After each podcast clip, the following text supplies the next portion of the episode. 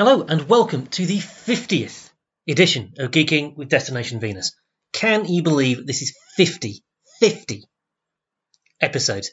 Which means, given that we've skipped a couple of weeks, it's about a year since we ended the Geek, uh, the Geeking with Destination. We didn't end the Geeking, oh for goodness sake. Do you know what? I'm going to leave that in. Normally, when I misspeak like that, I actually cut it and, um, you know, make at least some attempt to sound like a professional, but Honestly, it's been a year, folks. I think you have every right to hear the rambling mess that this show actually is.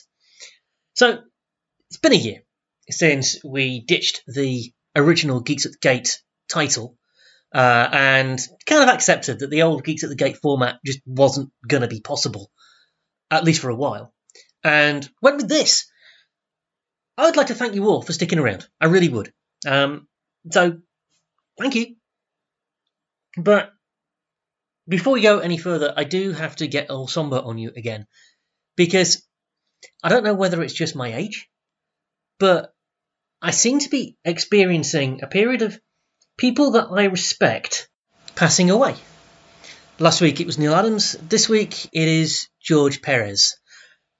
If you've been following the show for a while, you will remember that I talked about George Perez and his pancreatic cancer diagnosis way back in episode 30 of this very show. When he was diagnosed, Perez made the difficult decision to go for quality of life rather than quantity of life. He didn't want to be medicated and be feeling sick from the chemo, and so he, he didn't take chemo and just let the cancer run its course. And I think that's an incredibly brave decision. I, am not sure it's one that I would have made. I think I would cling. By all accounts, that was typical of the man. He knew what he wanted. Uh, he wanted to be there for his family, and he didn't want his family to see him suffer, and he wanted to enjoy life as much as he possibly could for as long as he possibly could. But he had I, I, I guess you'd call it the grace to recognize that eventually time's up. And he accepted that with, as far as I can see, incredible, incredible courage. As is so often the case when I do these obits, you only have to look at the outpouring of love and admiration for the man from everywhere. George Perez was an, a giant of comics. I said this about Neal Adams last week. I'm saying it again about George Perez. Some of the most iconic comic art of the last 40 years came from his pen. I think perhaps the most iconic Perez cover, certainly, was uh, the DC's Crisis on Infinite Earths storyline um, one of the covers that Perez drew for that uh, was after the death of Supergirl. It was Superman carrying the body of Supergirl in his arms and just screaming at the heavens in anguish. And there was so much emotion in that. It really is, I, I think, one of the best comic covers of all time. And I don't even like Superman. So, you know, it, it was the talent of the man, the empathy of the man, the ability that, uh, that he had to convey emotion and to make the reader believe in it was incredible. And you can't do that, I don't think, if you don't have that empathy and depth of emotion within you. So I'm not going to do a rundown of Perez's life and career. So many other people have done that much, much better than I ever could. I never met George Perez, something that I regret. Uh, I never had the opportunity to meet George Perez, but I could have made the opportunity. I could have gone to New York Comic Con. I could have done all kinds of things. I wish I had. There's an awful lot of George Perez art in my comic collection, and I'm going to be digging some of that out over the next few weeks and just reveling in it and remembering the life and the talent of a truly, truly great artist. To lose two such great artists within a couple of weeks of each other is a bit much, actually, frankly, Universe, if you're listening. Uh, if we could have no more of this for a bit, I would appreciate it. Obviously, obviously, um, our sincerest condolences go out to the people who did know George Perez, to his family, to his friends, to the people who worked with him, all of whom appear to have loved him. And you know, I I know what it's like to lose somebody to cancer after a longish time. It's it's it's difficult to watch somebody that you care about go through that when you know that there's only one end. So I am sorry that George Perez's family and friends had to go through that. I'm sorry that George Perez had to go through that. Um, and as I say, that our, our most heartfelt condolences go out to them. You should go and check out some of George Perez's work if you're not familiar with it. Just Google George Perez art. You'll find loads. I'll, I'll stick some stuff in the show notes, but honestly, um, you go and go and check it out and seek out what other people have had to say about him. Because honestly, I hope that at some point in the far, far, far future, people say things that are half as nice about me. So, moving on. Ah, right, that was not what I wanted for our 50th opening, but George Perez had to come at the top of the show. He had to. Far, far, far too important. Too great a man to have his obituary at the end when you'd have to listen to my waffling for an, for an hour. But life moves on, things move on, and there is stuff we have to talk about. And I think the first thing we have to talk about is the fact that finally, finally, we know who the new Doctor Who is going to be. And I am, as you can probably hear, a little bit excited because it's the new Doctor. And I'm always excited about the new Doctor. I'm not as excited as I was last time. And that, I guess, might be down to the fact that there's been much less fanfare this time. I mean, when Jodie Whittaker was revealed as the new Doctor, it was as part of a, a, a whole thing in, in, in the middle of Wimbledon. And, you know, it, it, it was, you know, really, really beefed up. This, less so. And there's all kinds of reasons for that. I don't think it's because the BBC cares less.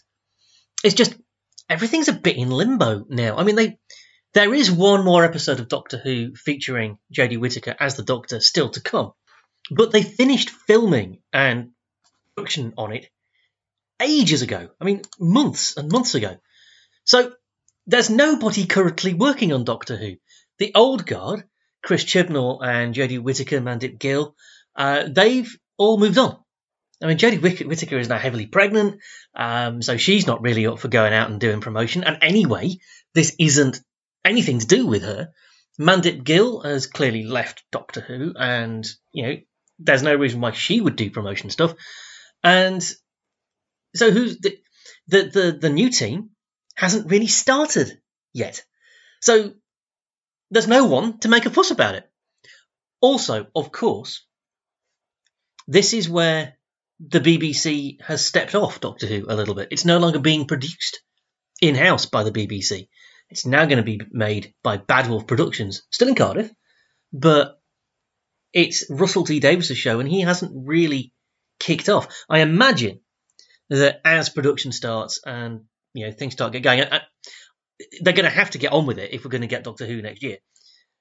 I imagine we'll see a bit more, uh, but I actually haven't told you who it is yet. I mean, I'm assuming you know, but um, they've cast Ncuti Gatwa as the new Doctor. Uh, this makes him the third Scotsman of the modern era to play the Doctor, which means that out of how many have we had in the new era now? Uh, 8, 9, no, 9, 10, 11, 12, 13. So he's the sixth Doctor of the new era. Uh, and he's the third Scotsman.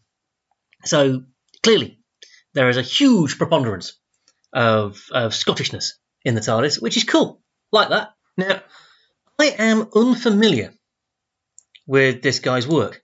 Uh, apparently, he's best known for being in the Netflix show Sex Education, which, as I understand it, is very, very good, but I've never watched it. It's been on my list of things to watch since it started because it's got Gillian Anderson in it, but I haven't actually got around to watching it yet. So I can't tell you whether it's any good in Sex Education, but everybody tells me that he was amazing, and he was, in fact, awarded Best Actor at the Scottish BAFTAs in 2020, and has had many other BAFTA nominations. So I presume he's quite good. So that's that's cool. Uh, he is the first person of colour to play the Doctor. So we've gone straight from the first woman to the first person of colour. Excellent. Nice to see a bit of diversity. Nice to have diversity in the main character. Uh, I mean, even the companions haven't been that diverse until very recently, but uh, now we've got some diversity in the central character as well. That's good. Representation is important. So happy about that. Um, more than that, I cannot say. I've got no idea what to expect from this, and I like that. I like the idea that I don't know what's coming. Uh, Charlotte Moore, who is the chief content officer at the BBC, says uh, Ncuti has an incredible dynamism. Okay, I like that. Apparently, he's a striking and fearless young actor whose talent and energy will set the world alight and take Doctor Who on an extraordinary adventures under Russell T Davies's new era. Yeah, you're quite right. She did say that in a press release. That was worded exactly as express expect a, a press release to be, and um, mm, that's the BBC for you. Fan reaction has been largely positive from what I've seen, although I do tend to steer clear of large sections of Who fandom these days because it's been incredibly toxic over the last few years.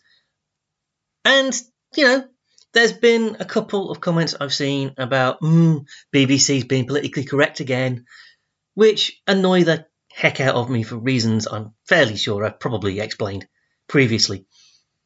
I, is the BBC being politically correct by casting an actor of colour?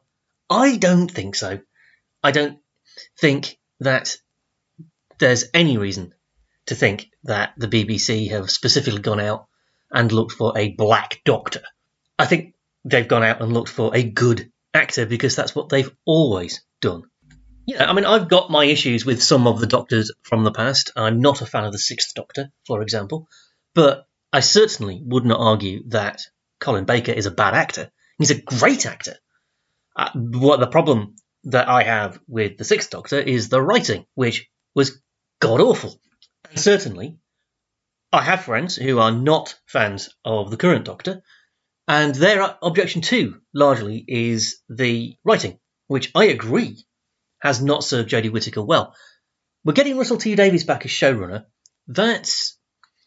I'm not sure if that's a step I'm a fan of or not. I was a huge fan of Russell T Davies's original run as showrunner on Doctor Who. He brought the character back, for goodness sake.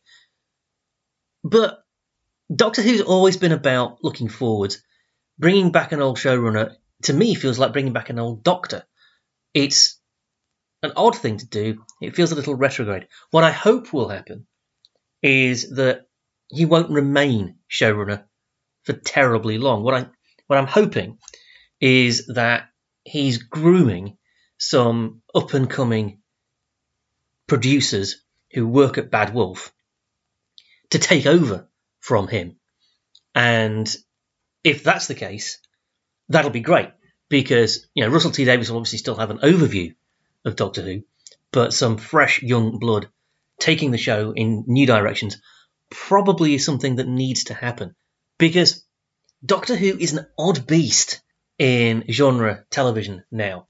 There really aren't that many narrative shows that are designed to be seen by the whole family at the same time on a Saturday night, on a particular evening, even.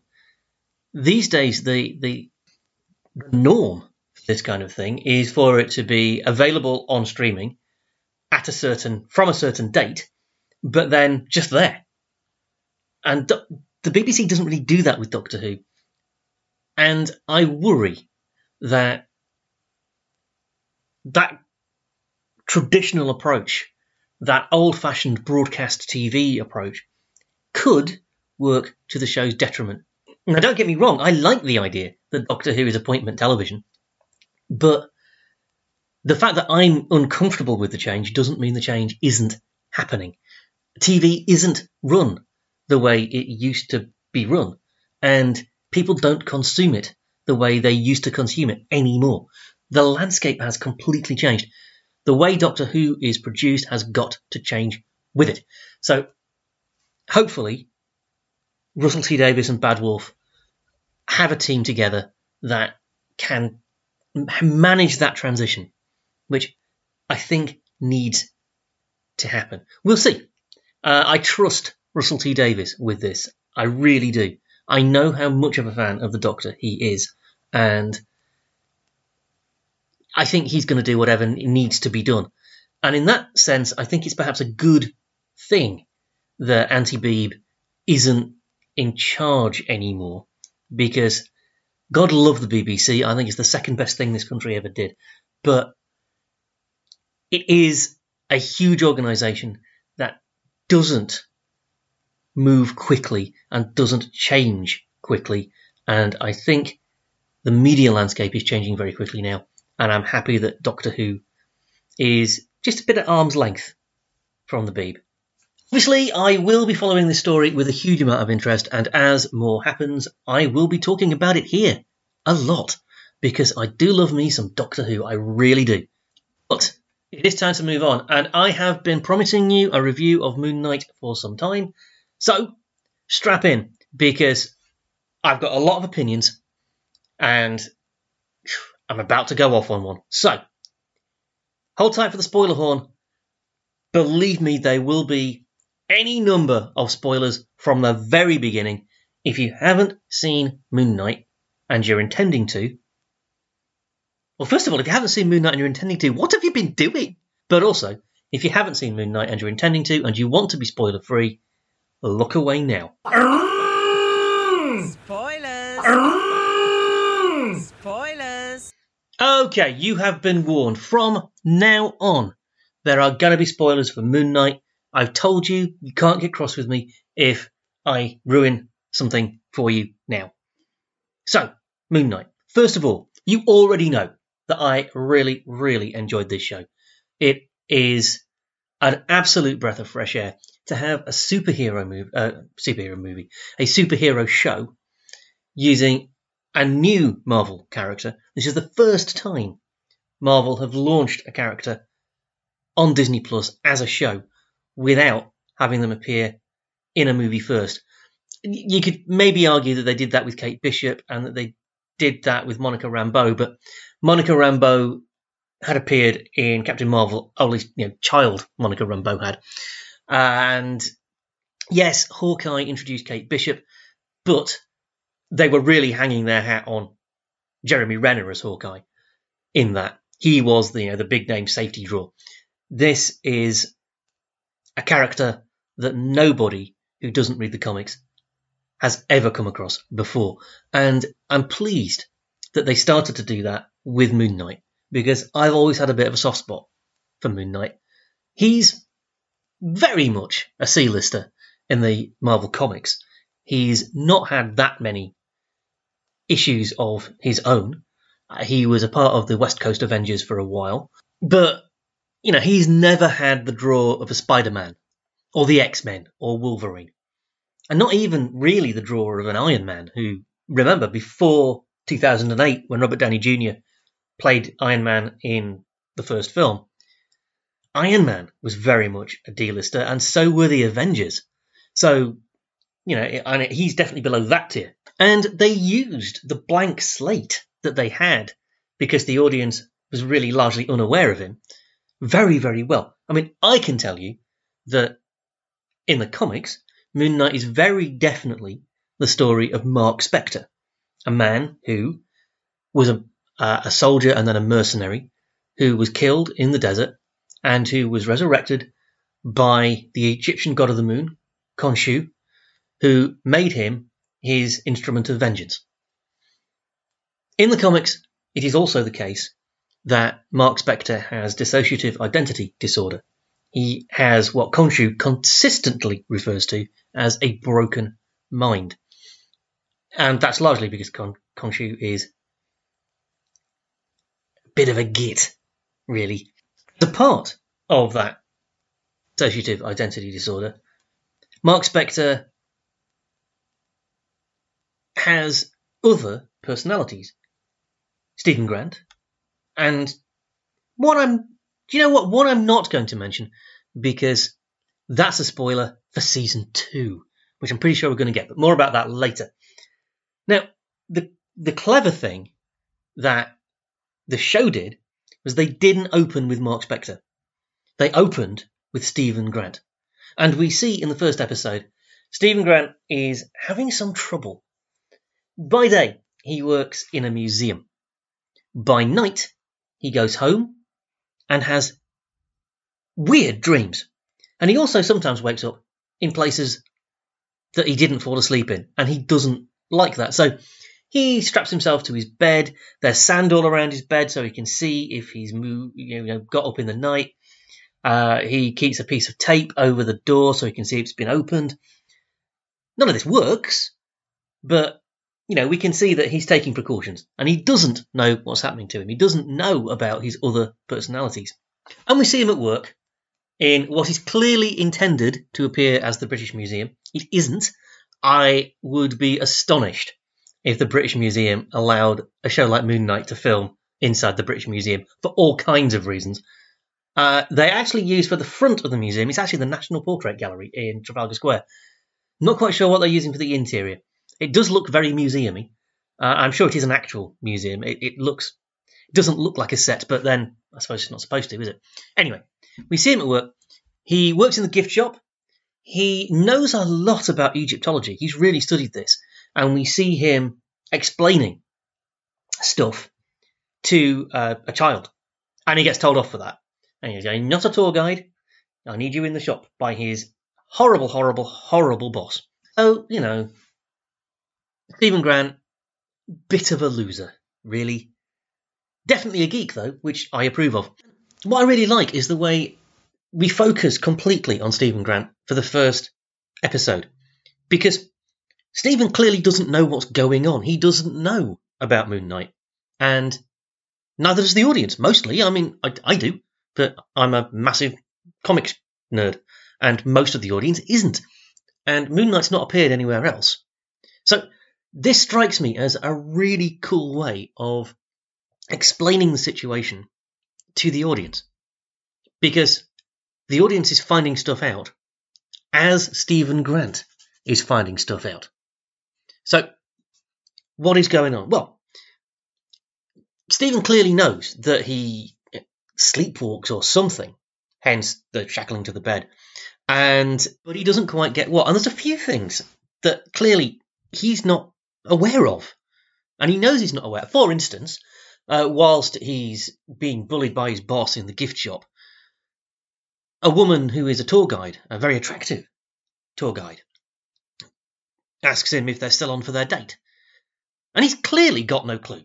No clue at all how he's managed to score a date with this girl, but he plays along. But there are a lot of things like this in his life. He keeps blacking out, and we black out with him the gaps in Stephen Grant's awareness are shared by the audience. So when he blanks out and then wakes up in a completely different country, we don't know how he got there either. And this is where we get our first good look at the the antagonist, Arthur Harrow. Now, we'd seen him at the very beginning, uh, very calmly, very reverently, uh, preparing a glass of water, drinking the water, then smashing the glass and putting the broken glass into his shoes and calmly walking off. So we know there is something at least odd about this guy. And we see him in this European, I think it's supposed to, it looks kind of Austrian, maybe Swiss village, where he's clearly like worshipped as some great holy leader uh, sort of a cult like figure. Now, this is not explained at any point. what is this village where Arthur Harrow is worshipped as some great saviour doing? Where does it come from? Where is it? How did it get this way? Why are all the people in this village so in awe of Arthur Harrow? And yeah, that we never get an explanation for that, and that's and that's annoying. Actually, I, there are a very few holes I want to pick in this show, but this is one of them. And it seems to be purely a plot device, so that Stephen Grant can see what Arthur Harrow is all about, and so that we can get some more indication that there's something going on with Stephen. So we see that Arthur Harrow walks into the market square in this little village, and people flock to him, and he asks who's going to be first. And a man steps forward, and Arthur Harrow clasps his hands and holds his walking stick, um, sort of resting on the heels of his palms. And the stick swings, and some ta- and there's a tattoo on Arthur Harrow's forearm that also of scales, which also kind of swing. And they balance, and Harrow gives this guy a big hug and presents him to the crowd and says, This is the face of a good man. And all well and good. Yeah, so far, so culty. You know, I can I, I can imagine there probably are cults that behave in this kind of way. And then an old lady steps forward to be checked in this way. And for her, the scales do not balance, and she's astonished. And she says, But I've always been a good person. And Harrow very sympathetically sort of puts his hand to her cheek and says, I believe you. It must be something you haven't done yet. And then she just dies. And it's very, very clear that she knew that this was a possible consequence. And she did it anyway, which means she's a true believer. So again, where is this cult? What, where did it come from? I wanted more about that. Stephen Grant, of course, has seen all of this, and he's kind of horrified, as you would be. And Harrow gets the sense that there's somebody in the crowd that isn't a believer. And he finds Stephen Grant in the coolest kind of way. I really liked this. It was a nice touch. Uh, beautifully played by Oscar Isaacs, actually, as Stephen Grant. He motions to everyone in the crowd to kneel, which they all do, but Stephen Grant doesn't know the signal, so he doesn't. So he's still standing there just for a fraction of a second. And he kind of goes, oh, bollocks. And then kneels, and Harrow knows who he is. Harrow motions Stephen to come forward and asks Stephen to give him the scarab that, that Stephen has found. Now, Stephen knows nothing about this thing. Uh, he just found it. He doesn't know where it's come from. He doesn't know its importance. He doesn't know what it is. Doesn't know why Harrow wants it. So he's like, well, sure and he's going to give it, but he hears in his head as he's going to give this thing to Harrow a voice, a voice that he doesn't know who it is. We know it's Khonshu, but Stephen doesn't know this, and Khonshu says that he mustn't give this scarab away. And Stephen tries anyway, and he can't.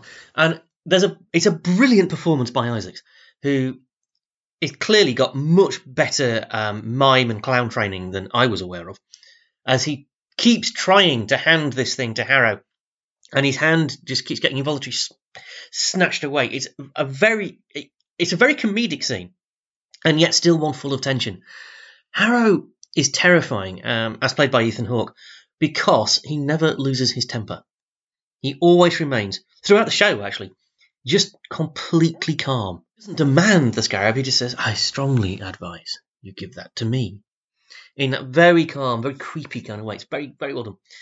Then there's a blackout, and when we next come to, I say we because we are still sharing awareness with Stephen. Loads of people are on the floor, and everyone in the village is looking at him with, with absolute horror. Clearly, something violent has occurred. So he runs, and there's more of that. He ends up stealing no screen van, and we have what is for me the highlight of episode one, possibly the highlight of the entire series. It's the best car chase I've ever seen. As Stephen Grant is pursued, driving an ice cream van, pursued by thugs in like trucks behind him, to the tune of Wham's "Wake Me Up Before You Go Go." It's the most incongruous thing, and it works beautifully. It's great, and we keep getting blackouts. Um, you know, one of the th- one of the thugs like gets into the ice cream van with a with a pistol, and then there's a, a little fade out, and when we come to, the guy's dead, and St- Stephen's got the pistol and he's still driving, and and he throws it away, and we hear this voice again. As a, did he just throw away the pistol? And it it's very very well done. And so he gets himself home, and he makes some discoveries. And what I like about this is that this is Stephen Grant working stuff out for himself. He notices in his flat that there are scratch marks on the floor from where his table is to a different point. So he pulls the table over and, like, well, why would you be doing that? May, must be that somebody wanted to stand on the table to reach something. So he stands on the table and he finds a little cubbyhole. And in the cubbyhole, there is a phone and a bunch of paperwork that doesn't seem to apply to him. And he looks at the phone and there are a bajillion missed calls, mostly from the same person. I did notice that there's uh, a French name on there, which just just the one, which is a nice little nod to the comics. Um, sort of Alfred to Moon Knight's Batman for a long time was a character called Frenchie, and and that obviously is, is a reference to him. Whether we'll see Frenchie at any point in in a future se- series, uh, I sounded the spoiler horn, so I can tell you we don't see him in this one. I don't know. I don't even know if there's going to be a second series of Moon Knight, although I'm betting there will. So we end episode one with Stephen Grant in a state of some confusion and distress. He has seen himself in mirrors talking to him, which means it isn't quite him, it's a different him. Now, we know who that is, it's Mark, but he doesn't know that. And throughout the whole of the first episode, apart from in the like the credit sequence, we haven't seen Moon Knight. We haven't seen the suit, we haven't seen any superhero action. It's been implied, but we haven't seen it. It's only at the very end of the episode one where Stephen goes back to the museum for like an evening function and finds himself pursued. So he runs into uh, he runs away as you would. Finds himself in uh, in the gents where there are lots of mirrors, and he's be, he's being pursued by some kind of creature, a jackally kind of thing, and he sees in the mirror Mark Spector, clearly Mark Spector, much, a much more confident looking person than Stephen is. And I really liked Oscar Isaac's performance here. We can tell who, which character he's being from his the way he holds his face, the way he holds his, his, his stance. Very well done. And Mark is saying, "Let me go, let me out, so I can save us. I can save us. Let me out, so I can save us."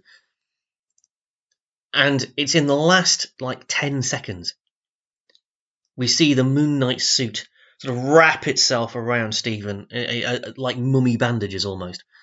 And the eyes glow, and then there's just just the sounds of carnage, and we briefly see uh, Moon Knight in the cape and the full costume, just beating the stuffing out of one of these jackal monster demony things, and then that's it.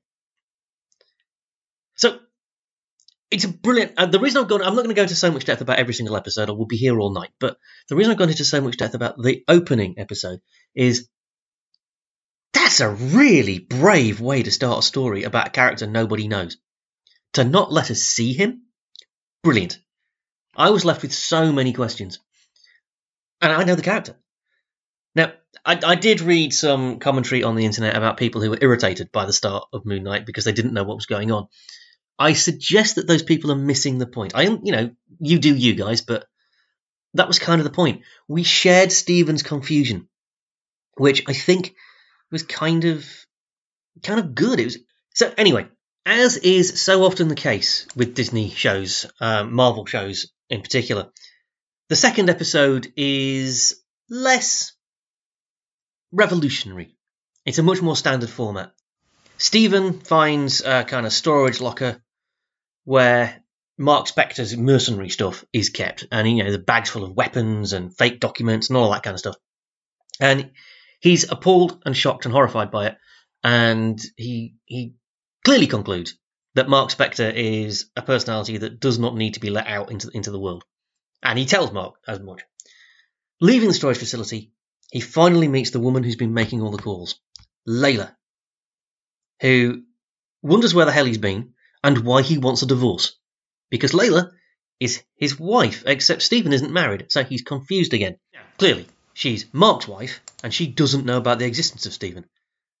But when they get into trouble um, with you know being attacked by supernatural forces, she tells him to release the suit, and he doesn't know what she's talking about.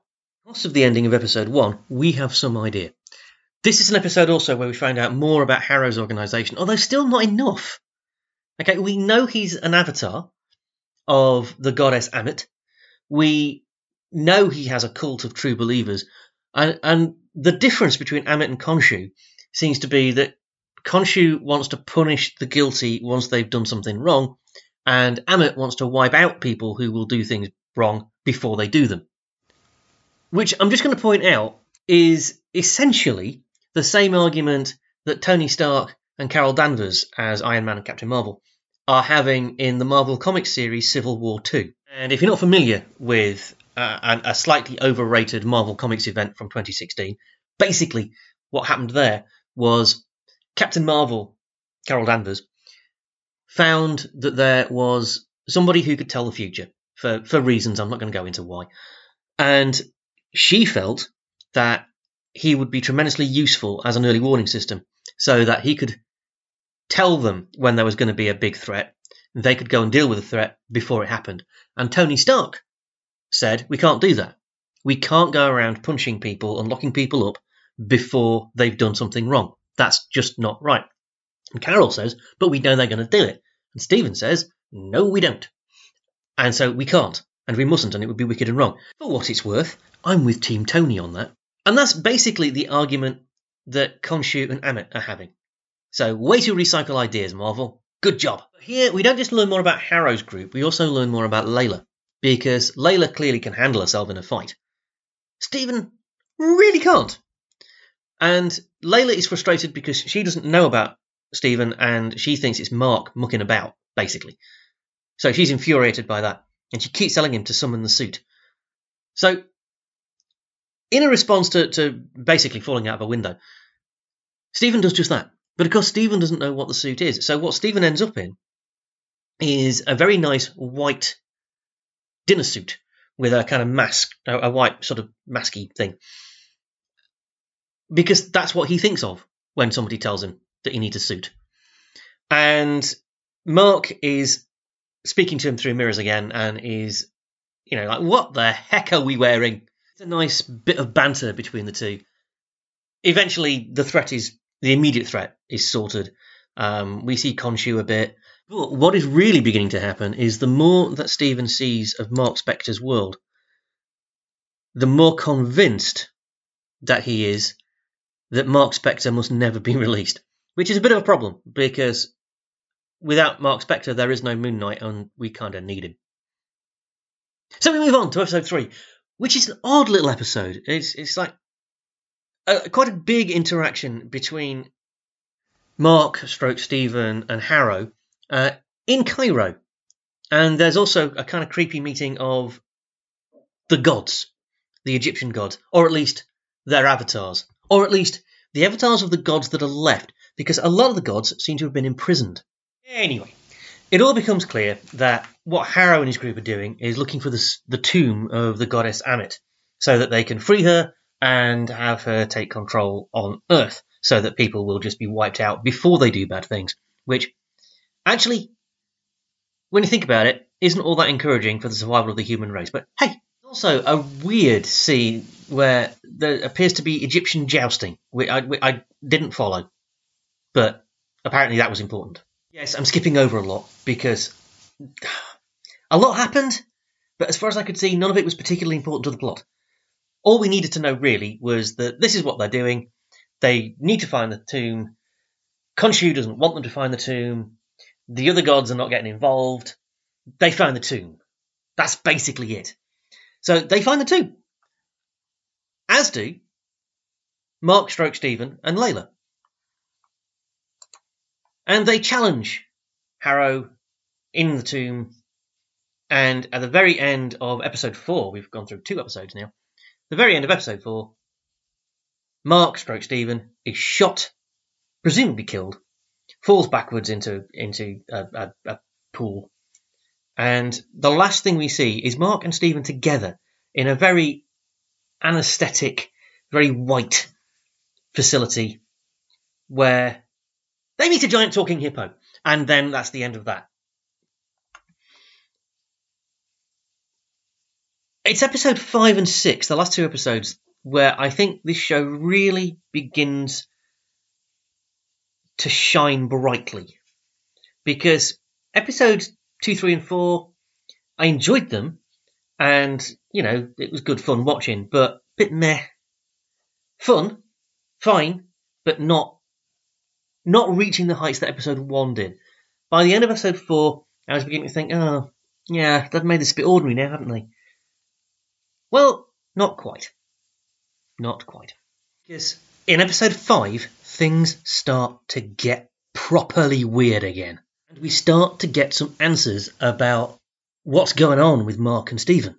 At first, we have Mark being interviewed by a psychiatrist. A psychiatrist who is Harrow. And this white, very clinical place is a psychiatric hospital. Now, that's not what psychiatric hospitals look like in the UK. It may well be what psychiatric hospitals look like in the US. Uh, certainly, when I see them on TV, you know, in, in TV psychiatric hospitals in America are very white, very clinical places where all the staff wear white. Um, as I say, that's not what a psychiatric hospital looks like in the UK. I am very pleased to say because I don't think that those conditions would be conducive to positive mental health. But that's a subject for another time. Anyway. And sometimes, sometimes this psychiatrist Harrow is talking to Stephen. Sometimes he's talking to Mark. And there is a suggestion, just a suggestion, that there might be a third personality in there as well. We hear a different voice that's neither Mark nor Stephen coming from that face. It's brief, but I think perhaps important. We learn, as Mark and Stephen learn, together again, as two separate people, that this is in fact not a psychiatric hospital, or at least they don't think it is. It is in fact the boat that takes the dead across the sands to the field of reeds, the Egyptian idea of heaven.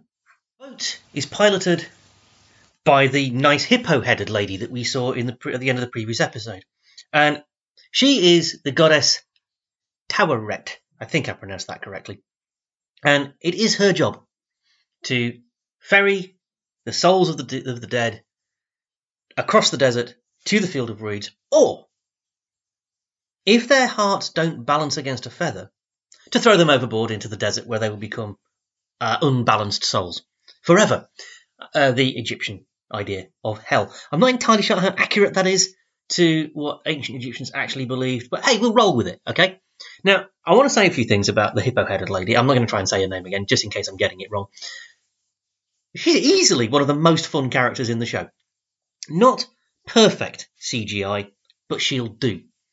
And I like her because she is unrelentingly cheerful and friendly, whilst being ruthlessly efficient at her job. She has this very jolly tone, um, but she's very clear about what the rules are. So it's like, oh yes, yes, I'm very nice and I'm very happy. I will of course throw you overboard to your eternal damnation if you don't balance against that feather. And she basically tells Mark and Stephen, look, you ain't balancing. And there must be something in your past that is unbalanced. All of the, your memories are on this boat. Find out what it is before we get where we're going, or you're going over the side. Mark's not keen, but Stephen insists and kind of pushes Mark into exploring the memories that he doesn't want to go back to. And again, I liked this because Mark Spector has severe and enduring mental ill health, is the way I would put it. And one of the issues that can cause that kind of mental ill health is not being able to face things that have happened to you. And that's exactly what Mark is doing. He's, he's not facing things. Stephen is pushing him into it. And that becomes even more symbolic in a minute. I'm going to go into a bit of detail on this one. So we see a memory of Mark and a little brother who has not been mentioned previously as children. And they're going off on a bit of an adventure. They're, they're playing at being the hero of a film that they both really like. And part of this game, they go into a cave system that they've been warned not to go into if it rains, because when it rains, it floods. And it looks like rain. But, you know, Mark's keen to go in, big brother Mark keen to go in, kind of teases his little brother for being scared. Stephen, who's watching all of this, is screaming at them not to go into the cave. But of course, they can't hear him because they're not real, they're a memory. And Mark is constantly trying to pull Stephen away. But they go into the cave, and Mark's little brother drowns. We then see that this destroys Mark's family. His mother cannot forgive Mark for not looking after his brother properly and becomes quite abusive. And Mark's father, also grieving the loss of a son, but also trying to protect his other son, is kind of stuck in the middle and doesn't really know what to do as Mark becomes more and more distant. And then we see the origin of Stephen. Mark's mother has descended into alcoholism and violence, and she beats Mark fairly regularly, this child. And Stephen Grant is the actor who plays the hero in the movie that Mark and his brother liked so much. And Stephen Grant is a tough guy, he can deal with anything, right? So that's the persona that Mark, young Mark, creates to deal with the beatings so that he can be safe. And that's actually quite an accurate representation of how dissociative identity disorder can begin. Obviously, this is quite tough for Stephen to take, but Stephen at this point is the balanced one. Stephen is the one who's capable in this environment. And we see more. Um, we then see that Mark's mother has died. Something that Stephen initially refuses to accept because he's been talking all the way through this show. Stephen's been talking to his mum on the phone. Except, of course, he really hasn't. And we go back to a day in New York when Mark went home. Missed his mother's funeral, but he he I I, I don't understand the the Jewish funeral rites properly. I don't know whether he, must maybe this is before the funeral because he's he's gone to sit shiva, um, but he can't go through with it. He's you know, he's wearing the, the skull cap, and he's he's he- he's knocks on the door. He can't go through with it, and he walks away. And we see his father looking sadly out of the window, desperate for some connection with his estranged son, but Mark can't do it. And as he walks away, Stephen takes over. This is the point where Stephen takes over kind of permanently. So presumably this is a few weeks or months before episode one. And so Mark falls to the ground in anguish. Stephen stands up. He's confused about where he is and immediately rings his mum and has the, yeah, can you believe it? I've done it again. Except, of course, he's not talking to anybody. This time we can see that phone is not ringing out. At this point, things become clear, but the time is out. The unbalanced souls of the dead are storming the ship, but Mark and Stephen team up to battle them off. Stephen is lost, he goes overboard, and at that point, the feather balances. And Mark finds himself alone in the field of reeds. But he's clearly lost the better part of himself. It's been made very clear throughout that episode that Stephen was the good guy here. Uh, you know, Stephen was trying to find a solution to the problem that they both had. Mark was all for um, killing the goddess and stealing her ship. You know, that's. But Mark's not having it. In the end, he fights back, They're reunited. He saves Stephen. And there's one last epic battle. Uh, we get to meet the goddess Ammit, who is also not the best CGI in the world, but she'll do. In the final fight, we get a clear indication that there is another personality inside Mark Spector. A personality that's even more violent and even more dangerous than Stephen himself. And we know that Stephen is violent and dangerous because one of the memories, one of the rooms in the air quotes psychiatric hospital was full of the people that Stephen has uh, that Mark has killed, and Stephen is horrified to see how many bodies there are, just what the body count is. Overall, this was a brilliant show, which I heartily recommend. Yes, there are some problems with it. Some of the writing is a little bit hand wavy. I'm still not entirely sure why Harrow had a cult village in the middle of wherever that that was, Switzerland, Austria, wherever it was. I don't quite get that. There's quite a lot that hasn't been explained. Perhaps that could be de- dealt with in a second season if there's going to be one. It isn't confirmed. And I have to say, if the performances hadn't been so strong, it probably wouldn't have worked. Uh, Ethan Hawke as Harrow just stand stand out. Just brilliant, brilliant performance. Matched and then exceeded by Oscar Isaacs as Stephen Stroke Mark. I always thought Oscar Isaacs was a, a really good actor. I think now that I've seen this, I think he's he's a great actor because convincingly being two different people at the same time is hard to pull off. I know it's what actors do. Actors are always pretending to be different characters. But it's genuinely hard to pull off. You need to be a really good actor to be able to do that. The only person who I've seen do it better is Tatiana Maslany in um, Orphan Black, which is a show I'm going to have to get Hat back on to talk about at some point because that's a show I really, really need to do. But overall, if I was giving marks out of 10, it's probably an 8 because it's not perfect, but it's fairly close. And all of the flaws it's got are things I am more than willing to forgive. And because I've been talking about this for 50 odd minutes now, you're probably sick of hearing me bang on about Moon Knight. Just suffice to say, it is an excellent show. If you have Disney Plus and you haven't checked it out, I can recommend you do so.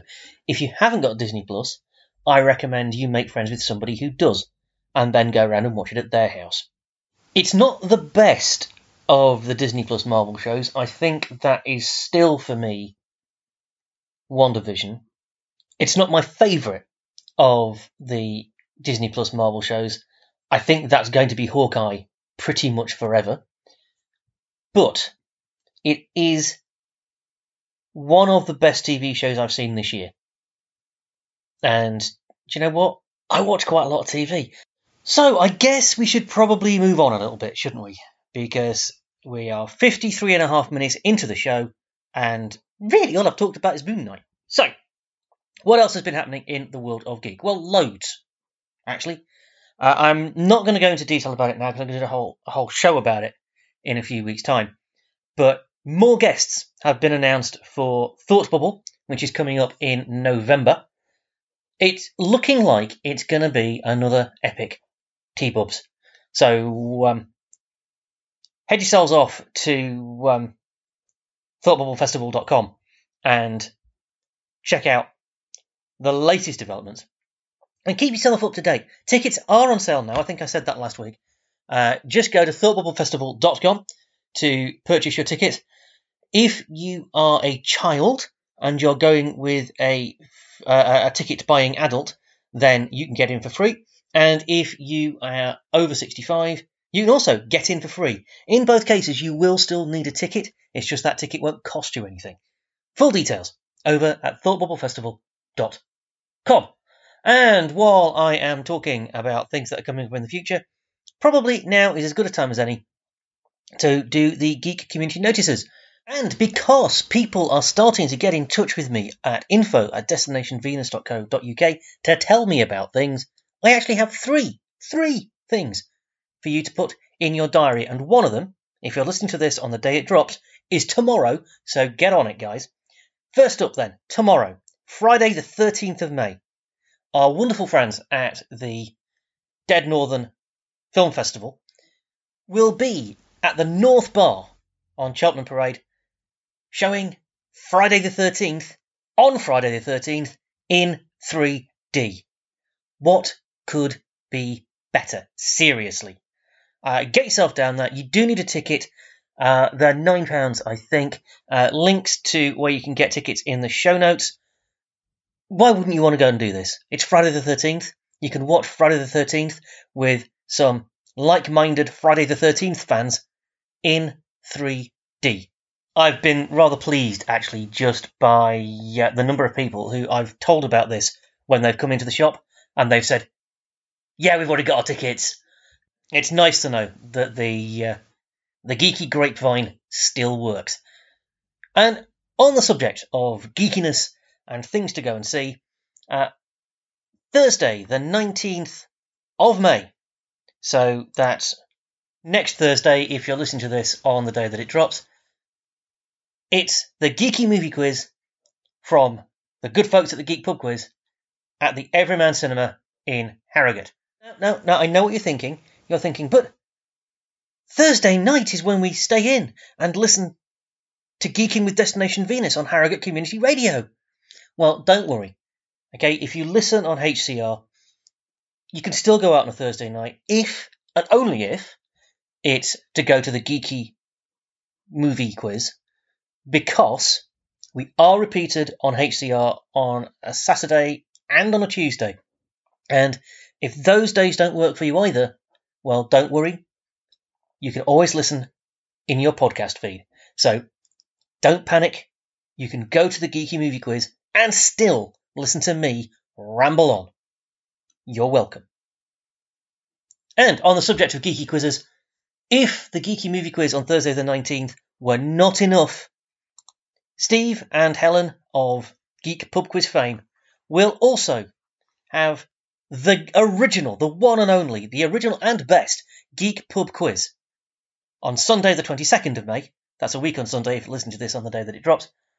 At the uh, Major Tom's Social, back in its rightful home. Both quizzes start at 7:30 p.m. I would advise you to get there for 7ish so that you can find a comfortable seat with your team and all that kind of stuff. Make sure you've been at the bar and got an appropriate beverage. There is a small entrance fee to take part in the quiz, but the prizes are amazing, and I know that because we donate some of them. But Steve and Helen are brilliant at coming up with excellent, excellent prizes uh, for the winners and the runners up and the team that comes second to last. Not last, but second to last. A sort of consolation prize that never, ever fails to amuse. Okay, we are nearly out of time. Just enough time, I think, to bring in our astronomy section and tell you what there is to see in the night sky right now. And as has been the case for quite a long time now, it's getting a little bit sickening. Not very much is happening in the night sky. Uh, you can still, if you get up early in the morning, uh, witness a really very pleasing lineup of planets. Uh, you can see Venus, brightest object in the sky. You can see the yellowish Saturn. You can see Jupiter, which is also quite bright at the moment. Um, and you can see the sort of reddish Mars.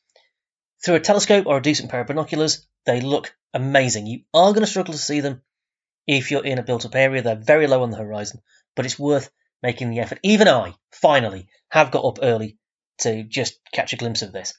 If you prefer not to get up so early in the morning, there are some good chances to see the International Space Station over the next week if you're in the UK. Uh, I don't have time to give you all the timings, but you've got several opportunities across the next several days and well into next week where the ISS will be visible for several minutes at a time. And it's always nice to see. Full details of all of that in the show notes, which I promise you are there this week. Okay, that really is all we've got time for. We'll see you next week for more of this geeky goodness. Until then, be kind to yourself, be kind to everybody else. Till the next time, we go geeking.